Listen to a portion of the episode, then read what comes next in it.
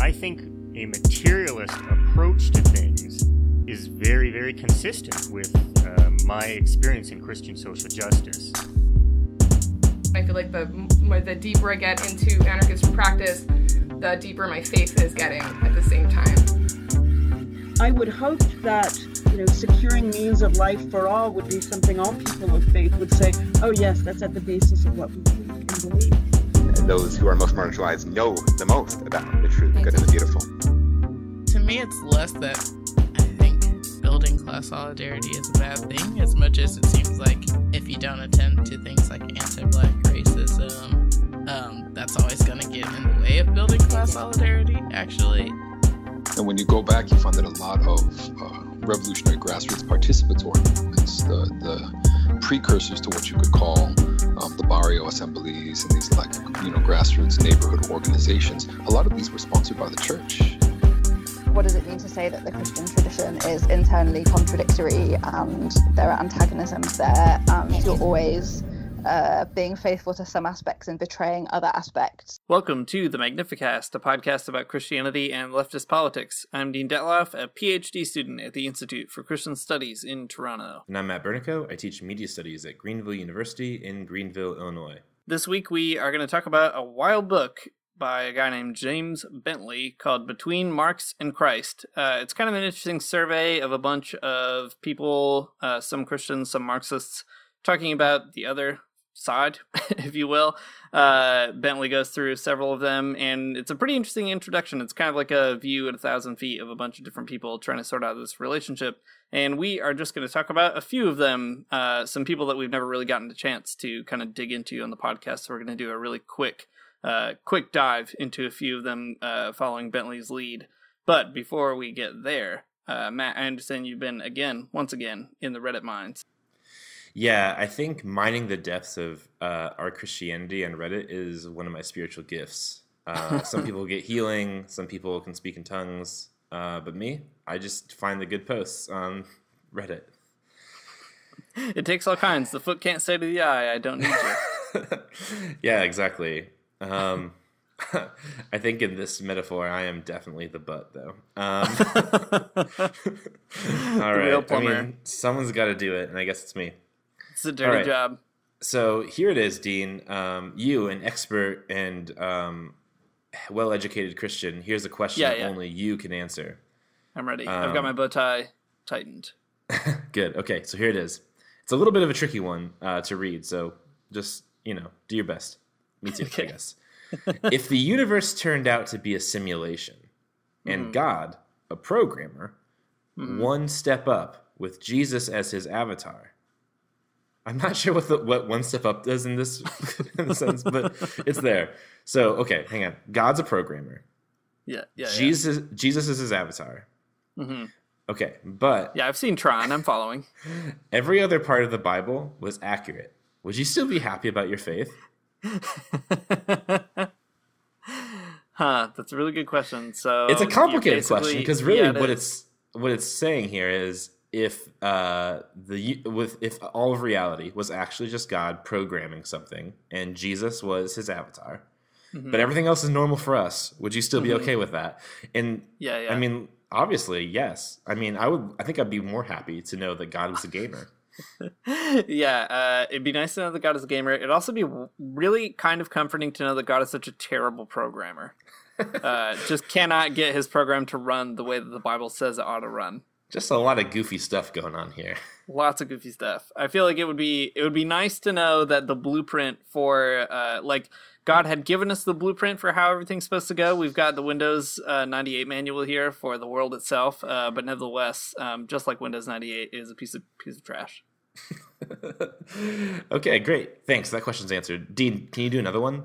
I think so. I've uh, yeah, that one just warmed me up. So Okay, I'm so ready. this one is uh, it's easier and I think a little bit more uh, thoughtful. All right. I actually want there to be a tiny bit of optional pain in heaven. That's the name of the post. BDSM afterlife. All right. yeah, yeah. Um, okay, so sometimes pain can actually be good. uh, this isn't going where you think it is. One of the fu- one of the fun things about paintball is feeling a little sting when you get shot. I hope that this minor pain can still exist in heaven. Also, one of the fun things about skiing is feeling the cold on your face, and even though it kind of hurts, it still feels amazing. It'd be cool if you could enable slight pain in heaven just for these types of experiences. Obviously, there'd be no bullet wound pain or migraines or anything, though. So, Dean, what do you think? Uh, can there can you enable pain in heaven?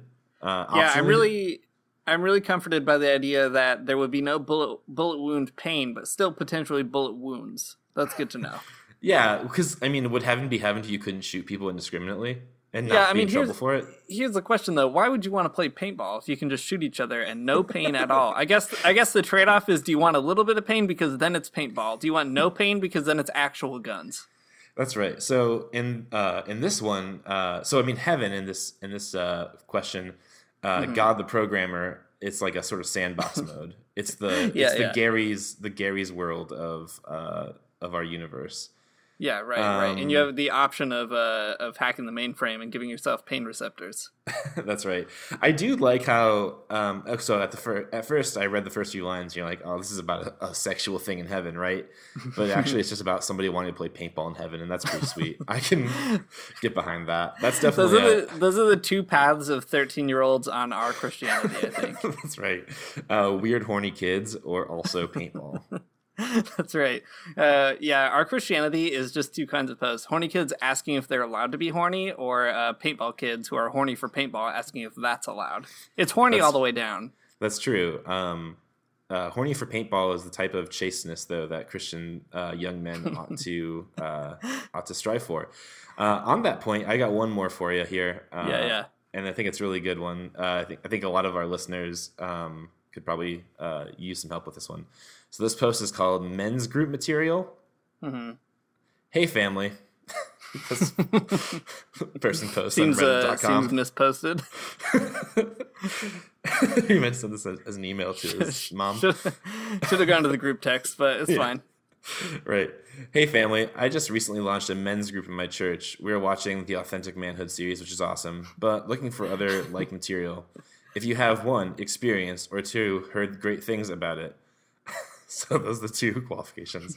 So, anyways, I would love to hear what you are doing in your men's group. So, Dean, what are you doing in your men's group? And like what Oh kind of suggestions would you give to somebody else? Oh boy, it's been so long since I've been a part of a men's group outside of this podcast, which I'm so sorry to say. Uh, Oh, no. is too often, too often a men's group uh, tragedy has struck in again. Um, I guess this is turning into confession, but uh, gosh, I have to admit I feel stumped. I can't think of a good, good men's group material that isn't uh, Arnold Schwarzenegger movies, but like crying the whole time. I feel like that might be a healthy exercise That's good. What just about like, like, allowing yourself the emotional space to really be affected by action movies. I think that's good. A good place to start. But what about just like looking at pictures of Fidel's beard with other men? It's pretty good. yeah, that would be fine. Um, that oh, hey, be- wait. that would be What about what about just being horny for paintball as a men's group activity? yeah, yeah, feeling the pain and and just really appreciating it for what it is. Yeah. Oh boy. Um, hey, some of the comments to this one are really troubling, and I think that men's groups are probably a bad idea. yeah, Um, I think you're right. There's something that someone is suggesting called "Every Man a Warrior," and I don't Oh, like no. whatever that is. I don't. I hate it. I'm against We've tried it. that so many times, and there were like two very big wars about it. Every Man a Warrior is bad. Actually, Every man a warrior except my grandfather got out of World War II because he had four sons. So every man a warrior unless you have too many men. every man a warrior, but only in heaven and only with paintballs, and they only hurt just a little bit. yeah, I think you can get behind that. That's my speed. Um, so let's talk about instead of these things, um, when every man was not a warrior, um, but they would soon be. Uh, 19th century German history. yeah, solid, solid, horrifying uh, segue there. Yeah, I really did it. Um, so, like uh, Dean said at the top of the episode, we're reading Between Marx and Christ by James Bentley. It's a pretty weird book in the sense that it's about a very specific period of time and about a very specific dialogue between a bunch of people. Um, so overall, you could say this book is, um, I mean, it's between the 19th and 20th century, so pretty narrow. um, but uh, a large swath of time to do a history of. Um, it's primarily about you know um, the ways that theologians dealt with the um, rising interest in socialism amongst the working class in Germany. Uh, in the book, Bentley uses the phrase social question. Like, you know, how are these theologians going to deal with the social question, which is how are they going to deal with people being interested in socialism? Um, and in that, I think there are a lot of interesting characters, a lot of very boring histories, and um, some less boring and more interesting histories. But uh, all in all, we get kind of like a cool picture of some different answers to um, the ways that Christianity uh, might work alongside of or with completely um, socialism or Marxism uh, in general. So if you've ever really wondered, like, what some German people had to say about Christianity and Marxism, do we have an episode very specifically for you? There's some others. There's a, a Czechoslovakian guy. He gets in there. He's in the mix. He's in the mix. I think he's the only one who's not German. Is that right? It is. It is all about German speaking Europe. So it is. Yeah, exactly. Um, yeah, all German. This is a book. This is a book about German speaking Europe and a Czechoslovakian guy. At least there's one woman. At least there's one female voice in the entire book. Thank God. Yeah. Uh, yeah. It is a really interesting book, though. Um, I don't know. Like it's interesting for a number of reasons. One of them is that when we think about the relationship between Christianity and Marxism, usually I think maybe I'm just speaking for myself, but uh, my immediate sort of uh, go-to point for that is not Europe at all. Actually, um, yeah, totally. It tends to be yeah Latin America or other kind of third world contexts. Um, but you know, surprise, uh, the place where Marxism was born in Europe, and also uh, the place where Christianity has a really hegemonic um, kind of you know hold on power, which is in Europe, uh, has a lot of things to say about that relationship.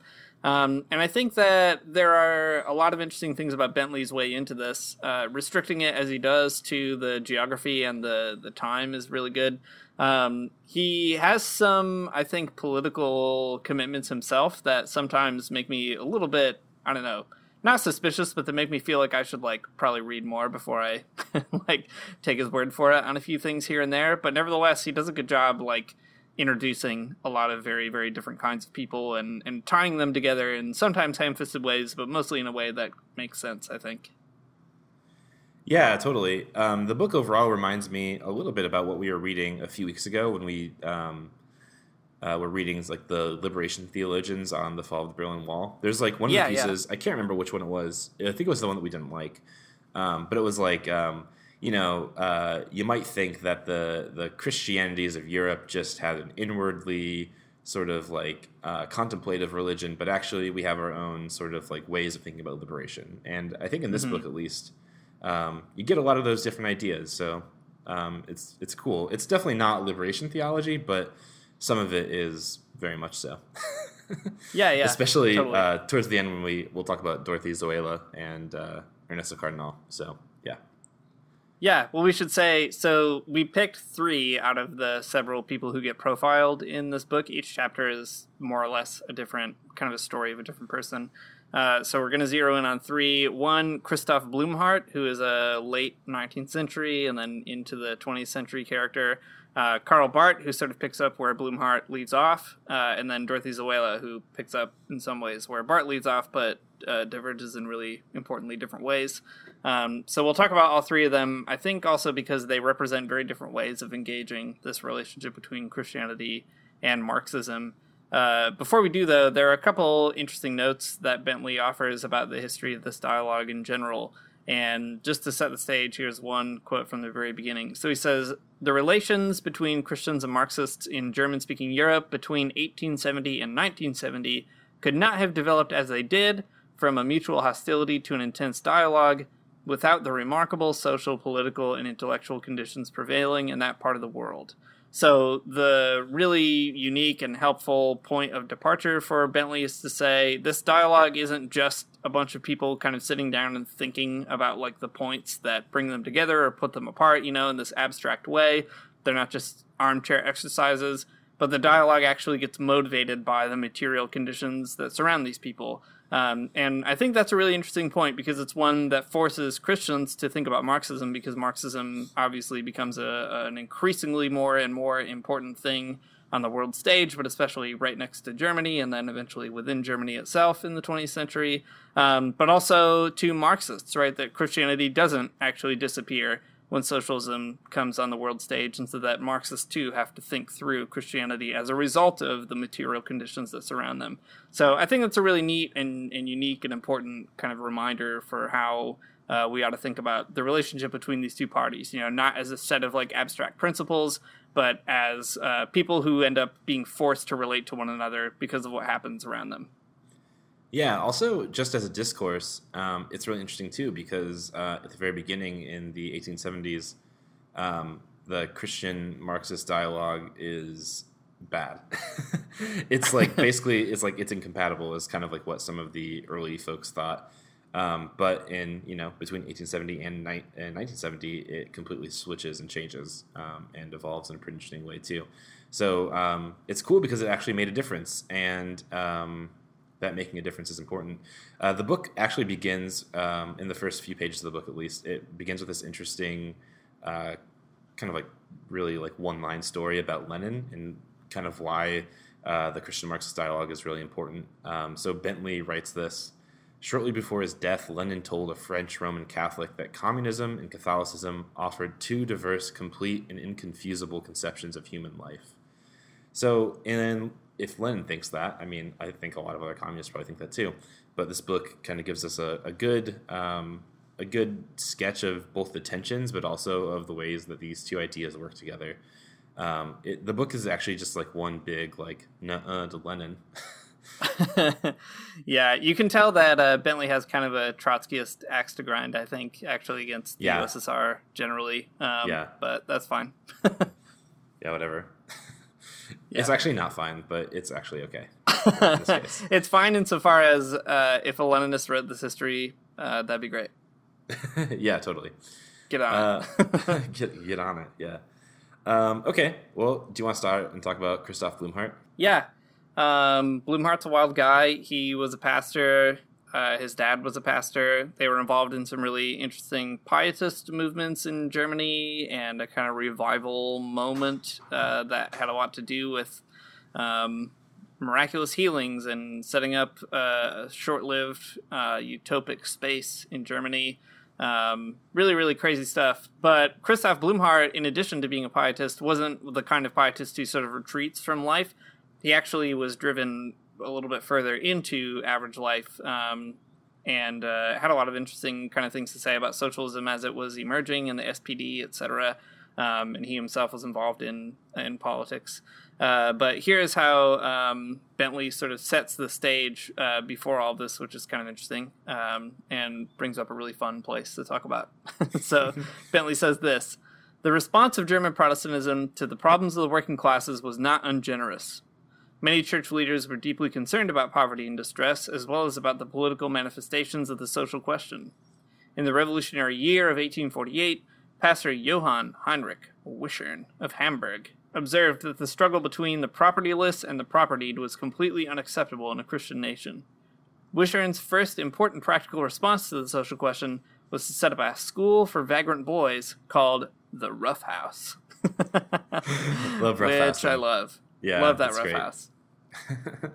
Uh, so this is kind of like setting the stage anyway for where Blumhardt and the rest of these figures are going to emerge. Um, there's some kind of weird ways of engaging the social question, but it's on people's radar, uh, and and also the idea of institutions are on people's radar too as a way of you know solving the crisis or whatever.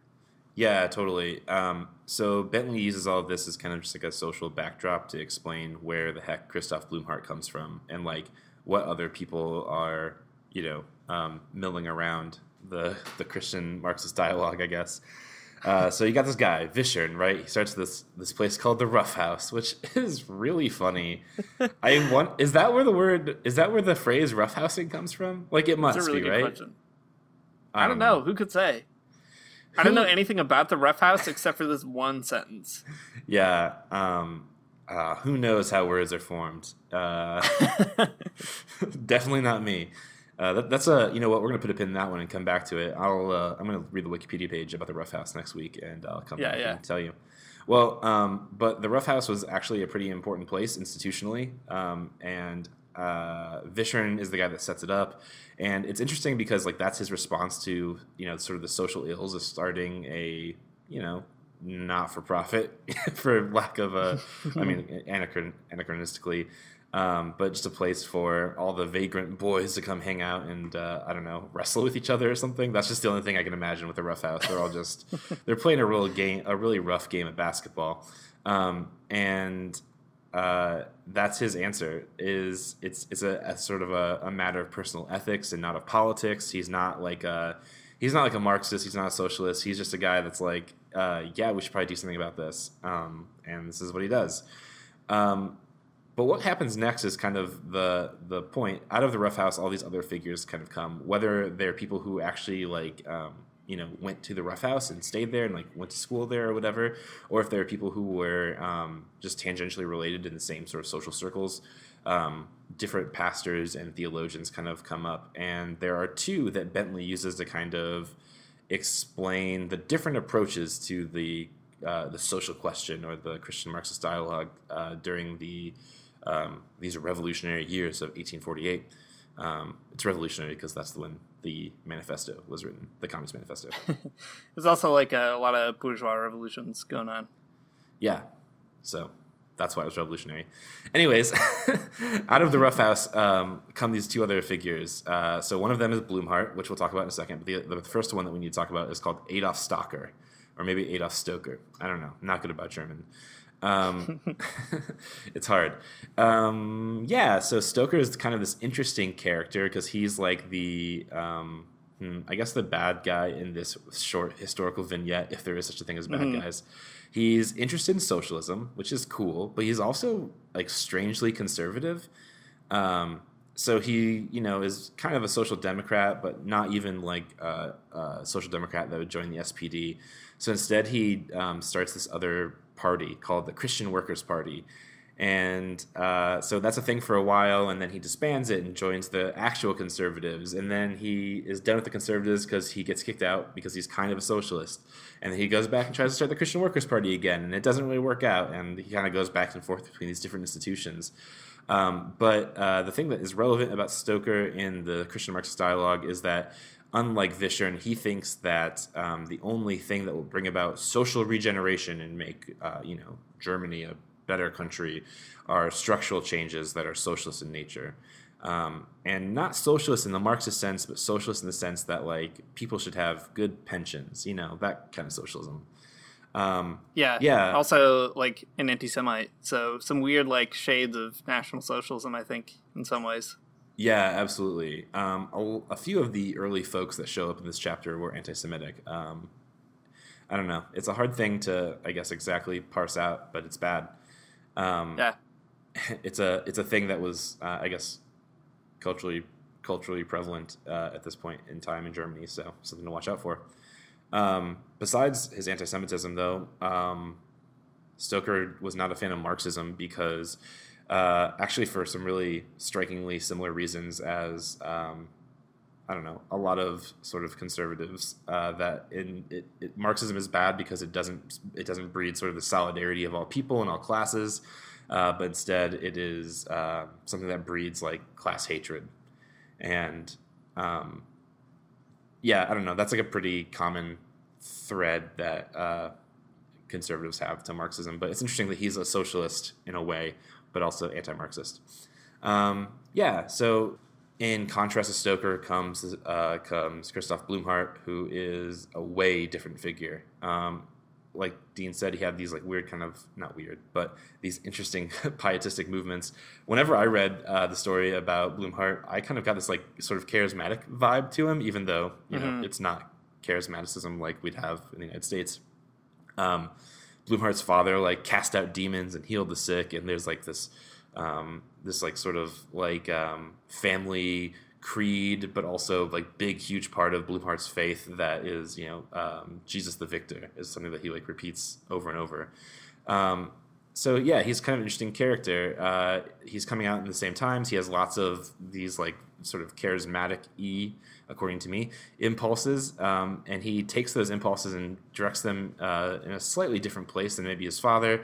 Um, he gets really interested in the social question, and uh, he was all about uh, finding like an eschatology that, uh, according to Bentley, would change heaven and earth. Um, and to do that, he joined the SPD, the German Social Democratic Party. Um, so joining the SPD was something that was like pretty scandalous at the time. It got him in a lot of trouble with people like Stoker. He was Stoker was not like a fan of that.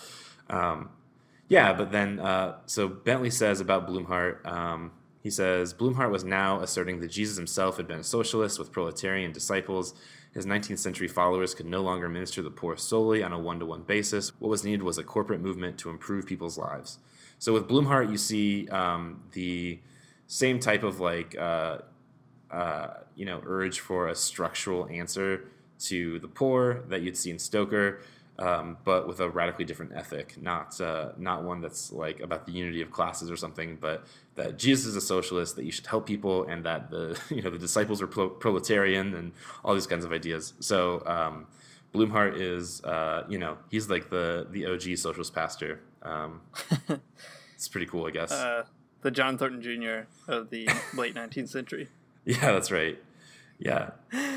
Yeah, he's an interesting character, I think, for a lot of reasons. Um, but the two that always stick out to me is one that he's contemporaneous with Marx, uh, which is pretty crazy.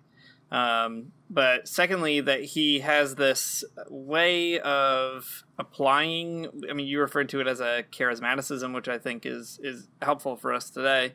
Um, he has this way of applying this, uh, you know, hyper commitment to like the idea that the supernatural or the spiritual, or however you want to put it, is really present here today. Which, in my own experience of people who are really committed to that kind of idea, lends to a really conservative, reactionary approach to the world, or a kind of quietist, apolitical, or presumed apolitical approach to the world. Um, so, you know, people always think of like Jesus Camp documentaries or something like that. Um, but Blumhardt actually takes the idea that God having this healing energy actually means that you should uh, channel that energy in a socially meaningful way. And that leads him to the SPD in particular, which I think is a really, really fascinating choice, right? Like, uh, it leads him not to like Stoker form a Christian version of socialism or something like that, uh, but to throw his lot in with other socialists and see what happens from there. So he finds you know Christian reasons to participate in an ostensibly non-Christian uh, group that's trying to to bring the kingdom on earth. You could put it that way, at least in a theological register. Yeah, I think that is a good way to put it. Bentley finishes up some of his thoughts on Blumhardt, saying uh, this, kind of echoing what you're saying there, actually. Blumhardt associated with social democrats not because he equated Marxism with Christianity, but rather because he saw Marxism as a demonstration of the fact that God's love truly extends to all people. Um, and I think this is a cool idea, and actually one of the threads that runs through a lot of the um, the folks in this book, not just the ones that we'll talk about tonight, but I think almost all of them, that um, they, you know, a, a, bunch of pastors in this book end up joining the SPD or joining other parties or uh, participating in revolutionary struggles or whatever, right?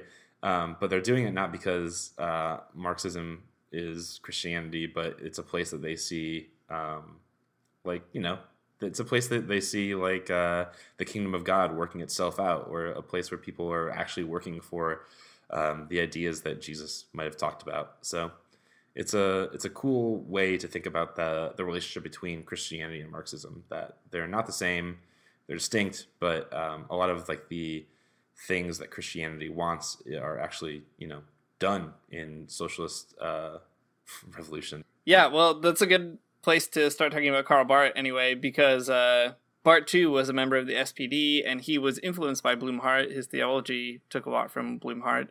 Um, but as a member of the SPD in the uh, early 20th century and going into the mid 20th century, he was around for some pretty heavy shakeups in that party. So the SPD, if you don't know, famously, you know, this is the the party that was supposed to be the successor to um, Marx's call to communism, right? Uh, all you, all your revolutionary faves were into it, uh, Luxemburg, etc. Um, there was a big debate within the party over reformism and revolution, and that became a whole thing.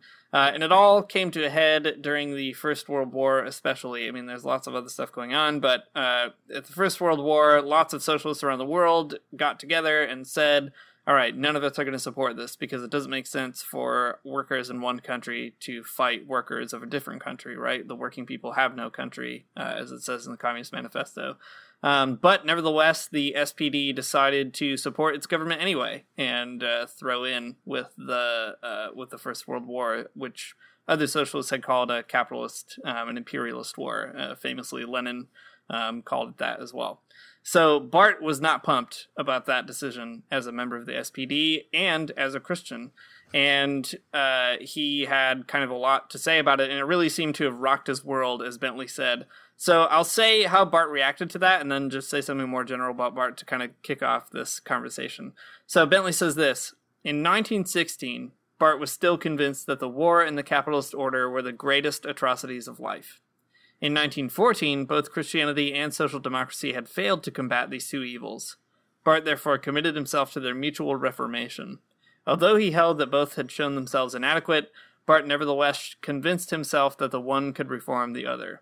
So I think this is a wild pull quote for me because I've known a lot of Barthians in my life. I'm not a theologian myself. I've read like a handful of things from Karl Barth, but not really. Uh, and nowhere has anyone ever told me that Karl Barth was upset about the First World War, was a member of the SPD, and as we'll learn later, was also really into the Bolshevik Revolution. Uh, for people who don't know, I guess, who listen to this podcast uh, and maybe don't have any background with theology, Karl Barth is like one of the most significant Protestants in the 20th century. I would probably say the most significant Protestant theologians. I mean, I, I don't know, but that's the impression that I get. I'm Uh, even he, less like, of a theologian than you, and I think that's also the case. he like influences everybody else and Yeah. uh you know he's like w- whether you love him or hate him you kind of have to deal with him um and the fact that this influential theologian was also uh not only into socialism but supported you know uh, at least the nascent Bolshevik uh, revolution is a extremely wild fact that I wish more Barthians uh, would talk about. Yeah. uh, but thanks to Bentley for getting on the table. yeah, it's a good one. Um, I wish more Barthians would talk about this. I mean, maybe they do, and we're just not reading the right places, uh, which Yeah, is kind that of could be. my suspicion from the beginning here. But I don't know. Um, on this point, though, uh, one of the things that comes out in this chapter that I thought was really interesting uh, was this. Um, Bentley says one of Barth's later pupils uh, has suggested that the section of the commentary devoted to chapter 13 of Paul's epistle uh, to the Romans, uh, the commentary devoted to chapter 13 of Paul's epistles to the Romans was written in response to Lenin's State and Revolution and is a commentary on that work as much as the words of the apostle. Um, so Barthian's even holding out on us. What's up, man? Like, I want to know everything about this. yeah, that's exactly what I felt reading this passage as well. Uh, it's crazy. I went and looked up a bunch of references in the Epistle to the Romans. There are a couple of references to Lenin, and there's one reference to the White Army, which he says is bad. So good for you, Barth. That's that's the right take, by the way. Uh, but he doesn't really like I guess I would have to actually sit down and read it to decide whether or not this uh, judgment of Barth's later people is correct. Um, but nevertheless, it's probably very interesting to read. Romans 13 is the, the famous chapter in that epistle that deals with the state, right? And what the Christian's relation to the state ought to be like. And Lenin's State and Revolution is clearly about how, you know, Marxists should think about the state. So reading those two things together, if nothing else, would probably be extremely illuminating, just given Barth's own kind of proximity to all of that. I, I like in a million years, if no one told me to do that, I would never have thought to do it. Right. Um, and if if I remember correctly, uh, this is this is like the young Barth though, right? This is not the Right. This is not the older Barth who's kind of an anti-communist. He is, but like he isn't. Like he's, I would say he's not a communist, but he's not anti-communist. That's the impression that I get. Yeah, that's probably a good way of putting it. There's a, a kind of an interesting um, mm, complication uh, in Bentley's book, and Bentley writes in 1950, Barth wrote, "Anyone who does not want communism, and none of us do, should take socialism seriously." Nevertheless, he considered anti-communism as a matter of principle an evil even greater than communism itself. Okay, Right. which is a really funny turn of like turn of phrase. Okay, so if uh, no one wants communism, according to Barth, so for that reason, you should be a socialist. and uh, anti-communism is actually worse than communism is, though. So okay, I get it. I mean, I get what he's saying. He's, uh, I mean, I disagree with him, but still, I get what he's saying. Yeah, yeah, yeah. It's like a defensible position. Uh, I think anyway. so. Yeah. Um, well, he goes on to say a little bit more, though. Bentley does, uh, kind of trying to explain how some of these things get put together. And I think Bentley tries to be pretty fair in this chapter to pulling out like Barth's sympathies toward the Soviet Union and also trying to walk them back. Like you can see Bentley himself is like struggling to do justice to both sides of Barth and again, not a Barth scholar, but the impression that I get is that this is maybe a good representative uh, or good representation of, of the conflicts in Barth's own political um, journey. But anyway, here's a, a, kind of long quote, but a really good one uh, where Bentley dramatizes this. So he says, um, a commentator on Barth observes that the function of the dictatorship of the proletariat, as expounded by Lenin, is replaced in Barth's commentary by the notion of the revolutionary activity of God, who Barth considered was even more radical than Lenin in his call for an upheaval in society. Yet Barth insisted the revolutionary God not only goes further than all human revolutions, but also discloses the evil in them. Nonetheless, Barth made clear his belief that Christians in politics ought to stand on the extreme left.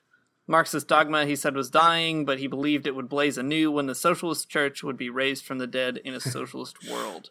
All right. Uh, yeah. So, I mean, that paragraph itself just pulls both of these uh, tensions out, I think.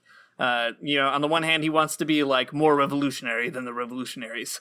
Uh, Right. But on the other hand, he, he's also like kind of committed to the, you know, the real material practice of revolution. And I think what I appreciate about that is like so many progressive Christians that I know who are also uh, take More- themselves to be More like, revolutionary than revolutionaries? Yeah. yeah, exactly. Yeah, and like that kind of rhetoric drives me crazy because I'm like, but what are you even talking about though? Like, Yeah.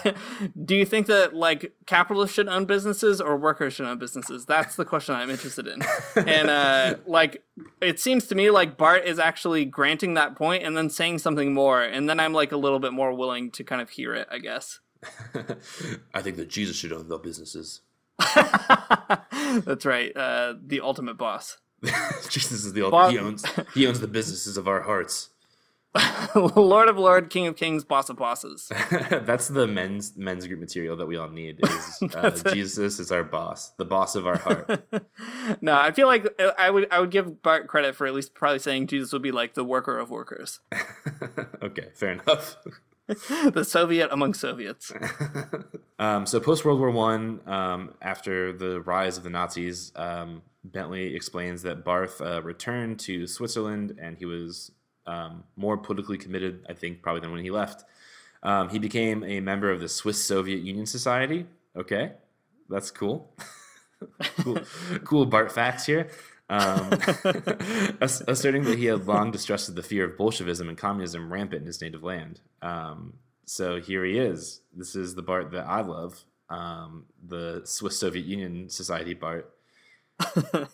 Is there like Yeah, I a number I, mean- can text where I get more Barth facts about how he's like into Bolshevism? yeah, it's uh, it's like the Garfield Eats app, uh, but you get pizzas in the shape of Barth's face and also some facts about Bolshevism. Text one nine one seven to get more Barth facts about socialism. That's it. Uh, yeah, I mean, I think what's interesting about this anecdote, though, is like Soviet Union societies were present ar- around the world as kind of solidarity organizations, and like Barth didn't have to join it, right? Um, even in Switzerland, he could have found plenty of other socialists who weren't into defending the Soviet Union.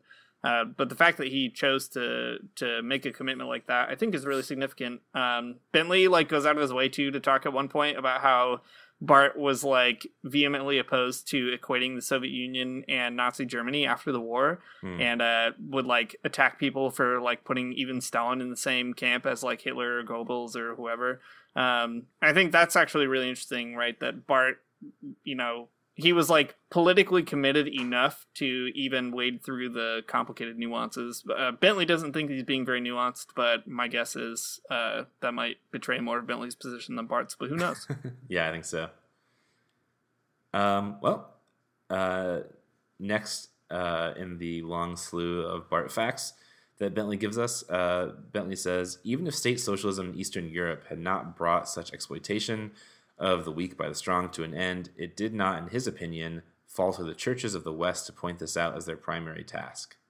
Christianity in the West, he insisted, has its main work cut out to comprehend the disorder in this decisive form still current in the West, to remember and assert the command of God in the face of this form, and keep to the left in opposition to its champions. Um, yeah, this is it. Um, Christians in the West, pay attention to what you're doing in your own country.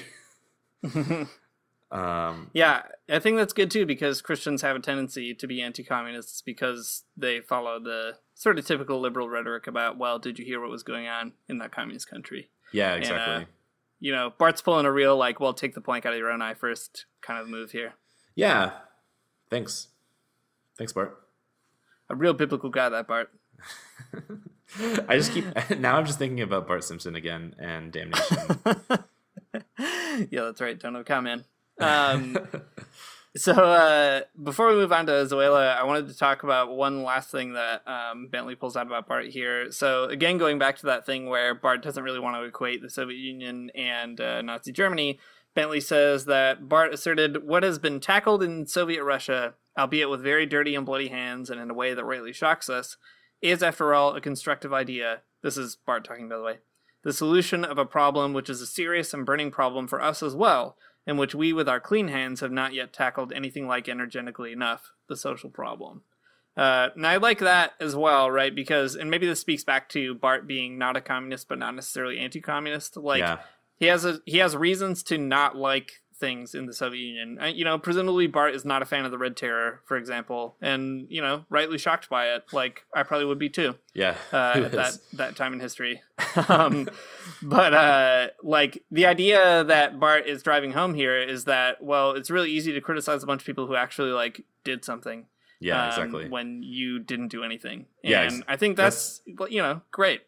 Yeah, I mean that's right back to the Christians in the West. Like figure your own problems out. Yeah, get your house in order. Get your house in order. Because the Bartman's coming for you. Bartman is coming. Uh, the Bartman, not not as lazy as you might think. oh man, tell those Christians in the West to eat his shorts. Um, uh, okay. so there's a lot of other stuff going on in this book too between um, Blumhardt, Barth, and Sölle, who we're about to talk about. Um, there's some good stuff in here about Ernst Bloch. That's kind of interesting. You get some some stuff about Karl Kautsky, which I was very into as well. Uh, and uh, Moltmann's in here. All your favorite hard to pronounce German names. Um, they're all here. The gang's all here. But uh, the person we decided to kind of uh, end on is Dorothy Sölle uh, because uh, she is the best of them all. I don't know if that's exactly true, um, but she is extremely cool. Um, we've talked to her about her a few times uh, in the past. I think when we've talked about religious socialism and the DSA, and also Christians for Socialism, she was um, kind of in some of the same milieus as, as those places in America. Um, but Dorothy Sölle is so cool. Um, she has a really interesting and pretty nuanced political theology, um, and she also, I guess, had a pretty interesting relationship with our dude Ernesto Cardenal and Nicaragua. So she's got like a lot of interesting stuff going on. Um, there's probably more interesting stuff with Dorothy Sölle that we can actually talk about in this very short period of time. Um, but we'll talk about some of it right now. Okay. So Bentley says that Dorothy Sölle was one of the more well-known theologians of like the German Christian Marxist scene. Like she was kind of like a more public-y type of theologian. Sölle's theology and politics are a really interconnected matter. She thinks that um, ultimately bad theology would also lead to bad politics. Um, so those two things have to be kind of in line with one another and make sense together, or else you're gonna have a weird, a weird politics. Um, bad theology for Sölle uh, was mostly Karl Barth, uh, and also uh, uh, one of Barth's students, Helmut Gollwitzer, who is um, Who we've talked about before on this yeah, podcast. yeah, exactly, who was a socialist. Um, but uh, Dorothy Sölle thought he could be a better socialist, I guess. oh boy, it's kind of a bummer because it, I mean, uh, Travis's book is so cool because you get to know all about this like kind of marginal figure from uh, like German theology who was also a, sol- a socialist. Having read Our God Loves Justice, but then reading this, it's kind of these like weird differing stories where in Travis's book, it's like um, Gollwitzer is this like really cool theologian. He's a socialist, and everything is like awesome about him. But like in this book, in Bentley's book, it's all just like uh, Helmut Gollwitzer is like the uh, like the dweeb in the class, and Dorothy Sölle's like Yeah. way cooler than him. Yeah. she's just got constantly like destroying him or whatever. Um, I mean, that's probably not how it actually was, but that's just the way it sounds. It sounds to me. Um, okay, so uh, Sölle thought politics and theology had to be kind of in line and um, in step with one another, or else you'd have a weird politics. Um, so there's like probably a few places we could start, like an explanation of Sölle's political theology. Um, but the place that Bentley starts is with some of her ideas about Christianity and suffering, and it's pretty interesting, I think, to say the least. Um, Christians, Sölle insisted, must first abolish their own traditional masochism. Okay. So Sölle has a lot to say about suffering and the Christian response to suffering. Sölle thought that suffering wasn't just something that Christians ought to bear.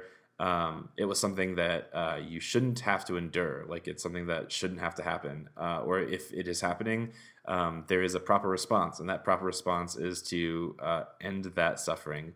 Uh, so this is a quote that Bentley um, attributes to Sölle. Uh, so he says that the proper Christian response to suffering is identical to the response advocated by Karl Marx to work for its abolition, politically if necessary, as well as personally. So right from the bat, uh, Sölle has this really uh, different understanding, I think, of Christianity.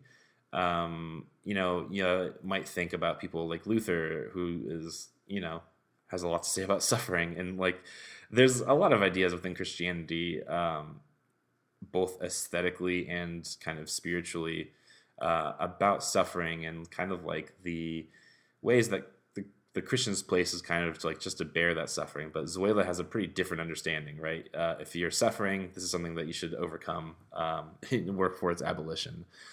Uh, it's pretty wild. I don't know, Dean. Do you have anything that you want to say about Sölle?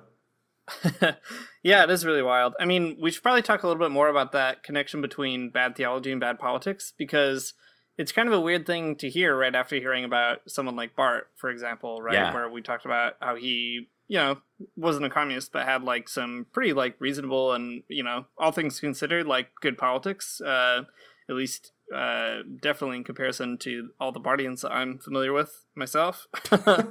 um, I'll say that much. Uh, and the same with Gollwitzer, right? We did this whole episode with Travis McMaken about Gollwitzer, and uh, he also had some some interesting politics too. Um, and so the question is, well, what's the what's the better theology uh, that would lead to a better politics, and and what is that politics? And Bentley tries to bring that out. So uh, people might be aware of this movement called Death of God theology that happened in the '60s mostly, and then continued on. Um, there are a lot of famous people in the U.S. who are associated with it, but not only. Uh, and the idea was to take the the death of God seriously um, as a kind of real like theological opinion, uh, and to say that yeah, God is like dead, and we have to sort of deal with like the consequences of it. And Dorothy Sölle has like a lot of really interesting takes on that reality, and it leads her to be even more of a radical socialist. Uh, and she also criticizes Barth and Gollwitzer uh, for being kind of like too attached to the idea of God, is one way of looking at it. Um, but ironically, she doesn't feel the same way about people like Ernesto Cardenal, who's also very into God. But in any case, uh, she summarizes everything like this. Um, so she says the precise point, precise point at issue uh, for Sölle arose over Gollwitzer's contention that man derives meaning ultimately not from himself but solely from God. The central point of the disagreement she defined thus. So this is her speaking. So long as Gollwitzer, like all Barthians, holds fast to the self-sufficiency of God, for so long must they be attacked as theists. They erect as the measure of greatness and perfection something that in fact serves to bring it into contempt. They are not ashamed to praise independence and self sufficiency as in some sense godly, although it is precisely here that the projection of the capitalist, whose highest goal is autonomy, has taken hold. They remain bourgeois in that they cannot radically conceive of God as solidarity. Instead, they demand in power and certainty of victory more than the strength of the weak, whose sole strength is that they belong to God. Uh, and that's the end of the quote. And she goes on to, uh, well, Bentley goes on to explain how her kind of death of God theology leads her to other sort of third world solidarity movements. Um, and I think it's interesting. Worth it's like worth putting that pointing that out because on the one hand, I think Sölle is actually not being completely fair in her critique, at least there of Barth and Gollwitzer. They both have kind of interesting things to say about freedom, especially, which is not exactly bourgeois, even if it isn't, you know, exactly what she's after. Uh, but nevertheless, as a foil, it allows her to build an even deeper political connection or extension of her own theology, uh, which led her to affirm third world liberation movements in a much more kind of unambiguous way or unhesitating way than did Gollwitzer, even though he had his own kind of relationship to to third world movements as well. So that's at least kind of how she sees this difference between bad theology, and bad politics. Um, she wants to like completely radicalize and then uh, radicalize even further what has already been done by people like Barth and Gollwitzer. Yeah, cool. Um, that's a. I'm glad that you brought up the Death of God note and read the extra stuff there about Gollwitzer because I think that makes a lot more sense that way. Um, quick note: uh, back at the 100th episode, somebody asked about Death of God theology and socialism, and we were like, I don't know. yeah, that's, that's what we sa- that's what we sound like, by the way. Um, uh, but here we go. Here's someone who knows about Death of God theology and socialism, uh, and her name is Dorothy Sölle. So uh, if you're still listening and you're not put off by our uh, dumb, unknowing answer in episode 100, this is someone you should research. Um, if you're out there thinking, well, uh, Death of God theology means she's probably not a Christian or something like that, I think that you should think again um, because it's actually pretty complicated, or the way that she thinks about God is pretty complicated. It's kind of like this. Um, I don't know. To me, it feels less like Death of God than it does like sort of a Tillichian kind of theology. But I think that's because my understanding of Death of God theology is completely colored by Zizek, and he didn't exist yet. So good for her. Um, Yeah. But uh, I think one way that she parses out kind of like what this means for her is um, is like this. This is Bentley quoting Sölle. God is not above human parties and classes. He is involved. He is partisan. He is always on the side of the oppressed, and he exists only at the point where the oppressed take action. So this is, I guess, what the death of God theology means for Sölle. Not like, um, not like. I mean, there are theological ramifications for sure, um, but the point here is that like uh, God exists, but God like works through people is kind of like the the big idea, I suppose.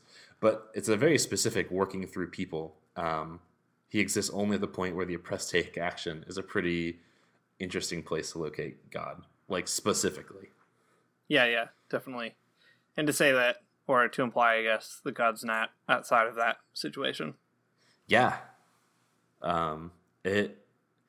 I mean, I don't know anything. I don't know enough about theology to probably refute, refute that, but it makes me feel kind of uncomfortable. But also, I don't know. I guess okay. Yeah, I feel the same way. Uh, I, uh, yeah, I'm not ready to give up on God. I guess. I like Um, I like but- regular God, but also that God too.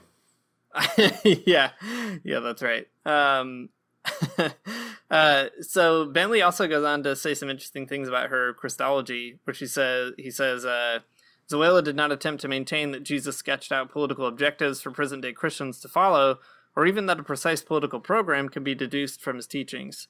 She distinguished discipleship from mere imitation of the historically ascertainable words and deeds of Jesus.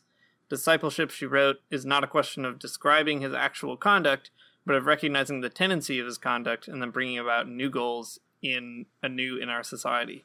Uh, and I think that is probably a point worth thinking about. The imitation of Christ is like a long-standing Christian tradition, and she's trying to say something a little bit different. Uh, that you shouldn't be kind of you know devoted to Christ in a way that stops you from thinking beyond it.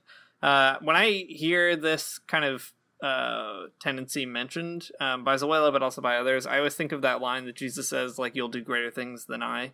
Yeah. Um, and like here she is kind of, I think, encouraging us in that direction. You know, to think of like, all right, Jesus doesn't have a political program, but like maybe we need to make one up. maybe that's one of the greater things that we can do. Um, and yeah, I mean, it's it's an empowering kind of thought, and it also turns some relationships on their head. I think in terms of how we think of our own relationship to to Jesus and politics alike. Yeah, I agree. I mean, okay, like the imitation of Christ is an idea that is important to me as well.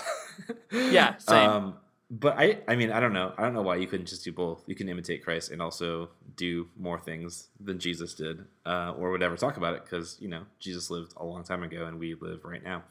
Um, I also like this too, just because of the use of the word discipleship. I think is a really is a good uh, it's a good rhetorical strategy for this exact moment in evangelicalism. Yeah, Uh, I agree. So youth pastors out there, uh, get in on this discipleship.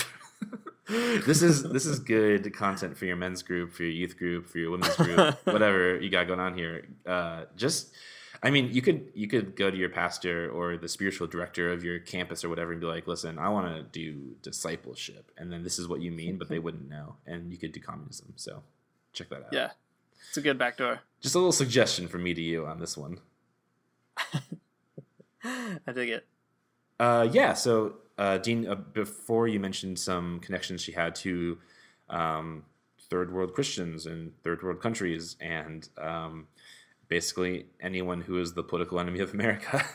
um, this is part that uh, that Bent like this is kind of like turn, I guess, that Bentley um, takes kind of three fourths way through the chapter, where he's kind of talking about Sölle's increasing, um, I guess, radicalness.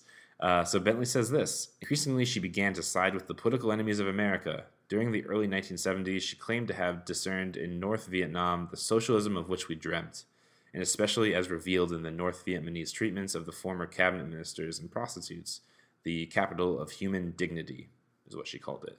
Um, so this is pretty interesting. Um, again, like uh, it's, I mean, this is like a different, uh, a, di- a little bit of a different time period than you know Barth and the Bolsheviks, but this is uh, actually kind of a similar thing. Uh, you know, uh, Barth was into the Bolsheviks and uh, the Soviet Union Society, and Sölle has this thing for North Vietnam, and okay. Um, but uh, North Vietnam is not the only place, or Vietnam as we call it uh, today, is not the only place uh, that she's interested in.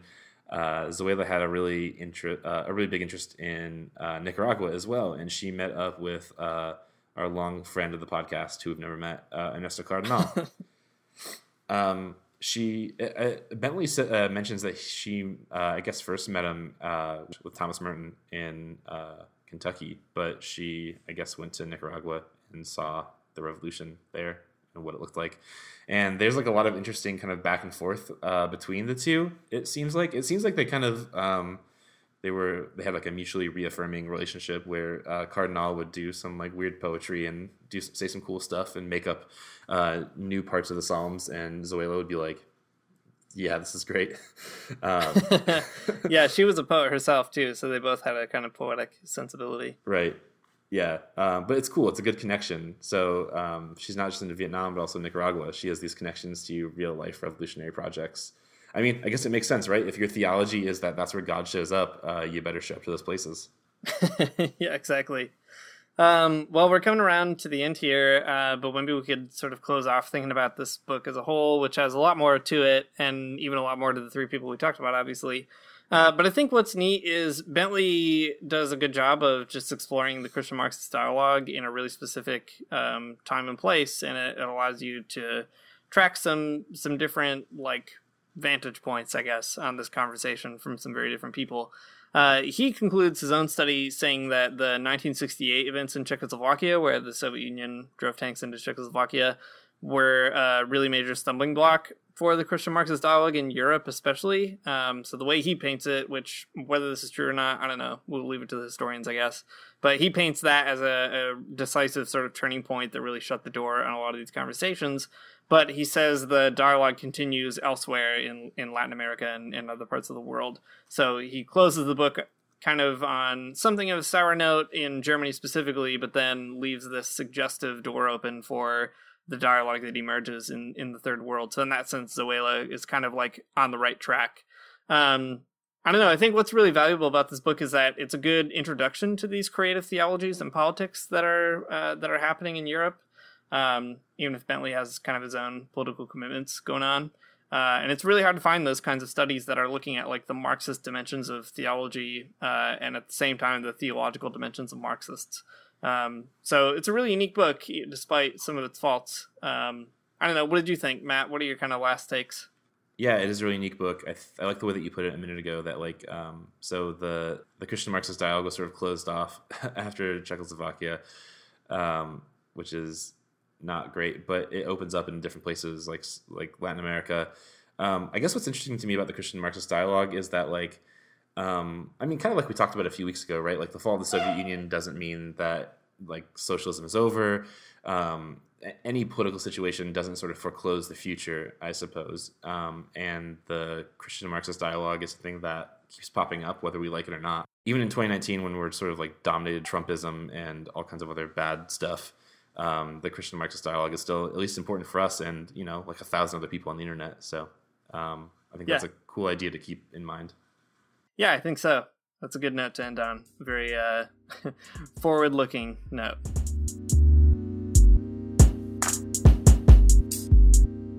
Thanks for listening to the Magnificast. If you like what you heard, you can find us on patreon.com slash the Magnificast and support us there. We've also got a podcast there behind the paywall called the Damnificast, where we're watching the TV show Damnation.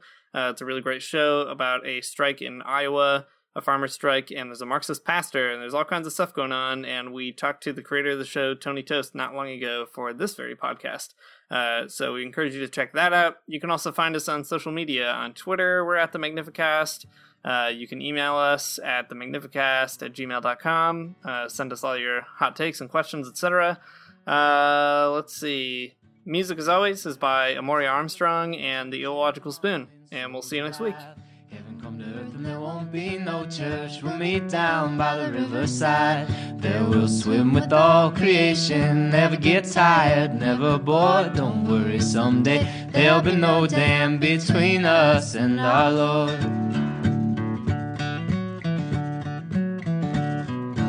Jackson, keep your hoods up. Keep your hoods up and you stay up late.